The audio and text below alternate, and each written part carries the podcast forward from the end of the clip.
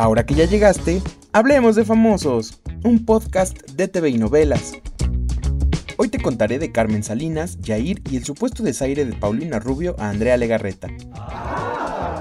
Quizá la peor noticia de esta semana ha sido la grave situación de salud que enfrenta Carmen Salinas, luego de sufrir un derrame cerebral y caer en coma, situación por la que se encuentra en terapia intensiva.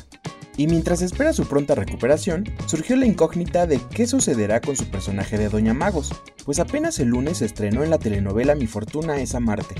El productor Nicandro Díaz dijo que esperará a que Carmelita mejore antes de hablar sobre sustituirla con otra actriz.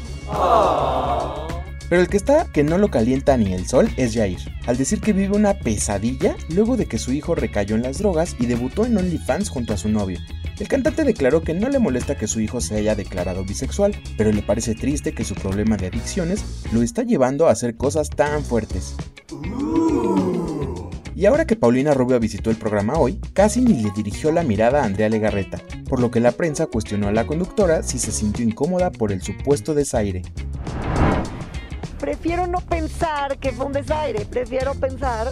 Hay gente en este medio en donde como que nos vamos eh, volviendo de pronto, este, no sé si es vanidad, no sé si son este, preferencias, mañas, manías, no sé qué es. Como ya me ha tocado, preferí verlo más por ese lado, porque cuando me despedí de ella nos dimos un abrazo.